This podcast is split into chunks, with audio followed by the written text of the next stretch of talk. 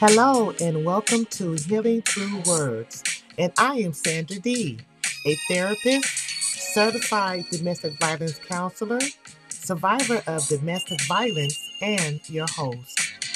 Healing Through Words is a weekly Christian forum to address abuse and domestic violence.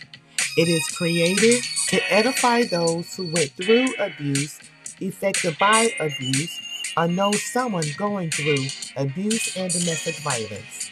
It is also to inspire the brokenhearted, to remind them that God wants to make them whole. So sit back, relax, and enjoy your journey to healing. On our previous podcast, we discussed church. My abuse is not silent, and we had a special guest who shared her experience and journey. This week, we will discuss victimization.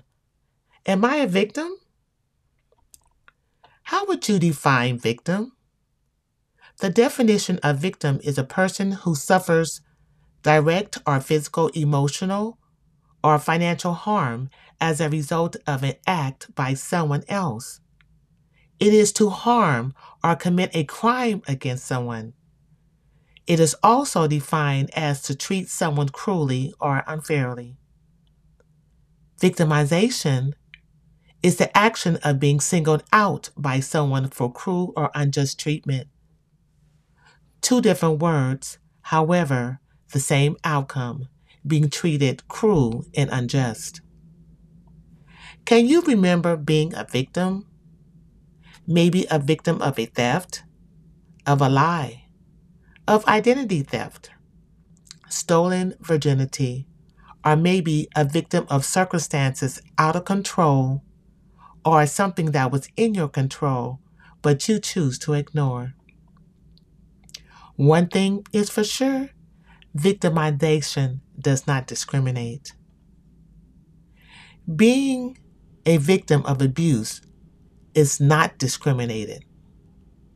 It can happen to anyone at any time. Some might say we caused the abuse by something we did, did not do, said, or did not say. Would you say that was your case of being victimized? Was it something you did, did not do, say, or did not say? Society often turn a blind eye to abuse because it does not directly affect them, but it affects everyone. It affects everyone when the child comes to school acting up because they did not have enough food to eat, because the abuser took the money and they couldn't buy food. Or when the child falls asleep in class and snores because he could not sleep at home due to the hollering and fighting for the night before. Or because they had to sleep in the car because they left an abusive home in the middle of the night. And the teacher couldn't teach because the students were so busy laughing at the child that was snoring. Society is affected by victimization. When the mother who works two jobs to pay the bills and buy the food is late for work again. Her boss tells her if she is late one more time, she will lose her job. She is now stressing at work and taking the stress out on her customers, or she is half doing her job because her mind is in two places. She is thinking about not losing her job and making sure she is off work on time to pick up the kids from daycare because if she's late again, childcare is going to call CPS. Victimization, the action of being singled out by someone for cruel or just unjust treatment. The abused are treated unjust because they are judged by family, neighbors, and friends for staying with the abuser and for not leaving. The abused are treated unjust because their abuser is dressed better than them and their children, and they are blamed for putting the abuser over their children. The abused are treated unjust for not reporting incident after incident of abuse to CPS to save face or prevent the uncomfortable feeling of shame. The abused are treated unjust by the children when they become adults. The adult children blame the abused for dysfunctional behaviors they say were caused by them staying too long in the relationship. As a result, the adult child struggles with creating healthy boundaries, establishing trust and healthy relationships, uncontrollable anger, overeating or not eating enough, mental health issues which they do not typically address, and or they struggle with self-esteem and self-worth.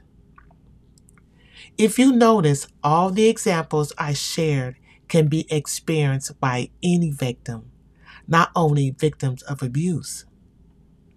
So, since it can happen to anyone of any age, of any religion, which we learned last week, of any financial background, and to any ethnicity, then why don't we do more?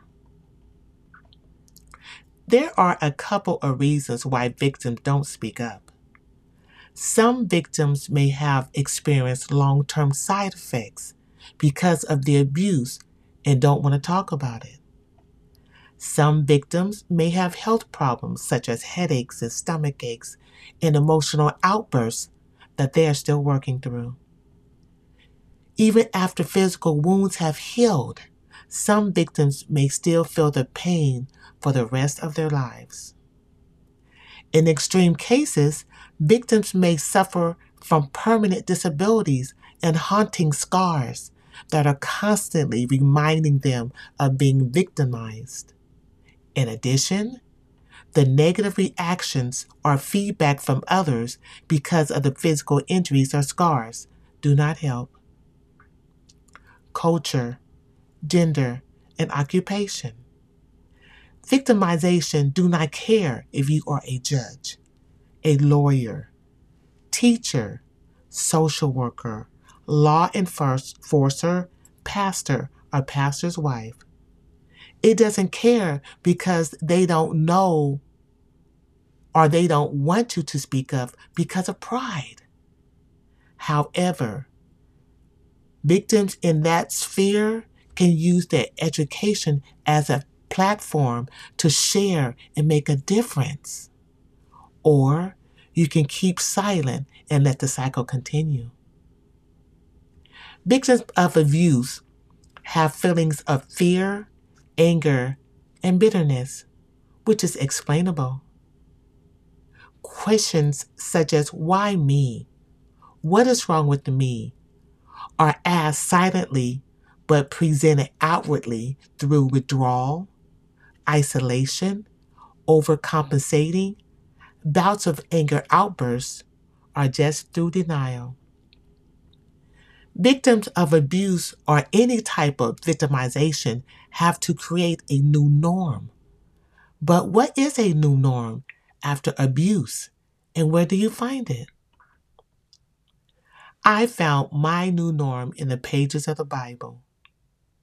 The story of Gideon is a good example of how God can redirect your life and show you a better way if you only trust Him. In Judges chapter 6, there was a man named Gideon. Gideon worked in a wine press which was located in a hidden place to keep the Midianites from finding him. The Midianites were unjust and cruel. They were victimizers and would take all the goods from others and cause them harm. One day, an angel from the Lord came and gave Gideon instructions to do something he knew he could not do. Gideon was reluctant, and God knew Gideon could not do this hard thing alone and was aware of his fears. God patiently built Gideon's faith by seeing him in terms of future tense and not present circumstances. The Lord is with you, mighty warrior, were the words spoken to Gideon to move him to step out on faith and into victory. I will never leave you nor forsake you are the words God gave me and give you to move from victim to thriver. God hated victimization then, and he still does now. It was not part of his plan and will never be okay. We as a society must remember that victims of abuse and domestic violence do not choose to be victims. Just like sexual assault victims do not choose to be raped, parents do not raise their children to be murderers or murdered, and you did not choose to be robbed, hurt, or lied to. Victims of any kind need a voice and given a choice to speak up. But they will not speak up and begin to heal if they are victimized by the abuser and by society when they do. My friend, it is not by accident that you are listening to this message in this moment. God sees you and wants to show you how beautiful you are. And what was created out of what's supposed to be broken, He can make it whole. If you never ask God for help, now is the time. He wants to take you in a different direction from where you're at right now. And He wants to build a relationship with you. All He asks is that you accept Him into your life and give him full control. Not the control of the abuser, but a gentle control that will lead to eternal life, peace, and joy. I like to close my podcast with words of affirmation. Who am I? I am no longer a victim. I choose not to just be a survivor. I am a thriver. If you find yourself in an abusive relationship, know someone going through abuse or affected by abuse and domestic violence and want a fresh start, please have them call the National Domestic Violence Hotline at 1 800 799 7233 or Women Against Abuse 1 866 723 3014. These services are available 24 hours a day and also are available for men. For additional resources to help start your journey of healing, you can visit my Facebook site, Healing Through Words. Through is spelled T H R U, or my Instagram, Healing underscore through underscore words. You can also contact me for questions, suggestions, or appointments. Or if you would like to be a guest and share your journey to healing, you can email me at healingthroughwordsorg at gmail.com. Through is spelled T H R U. I like to close by thanking Trazy for providing my opening music, Last Night Dreams.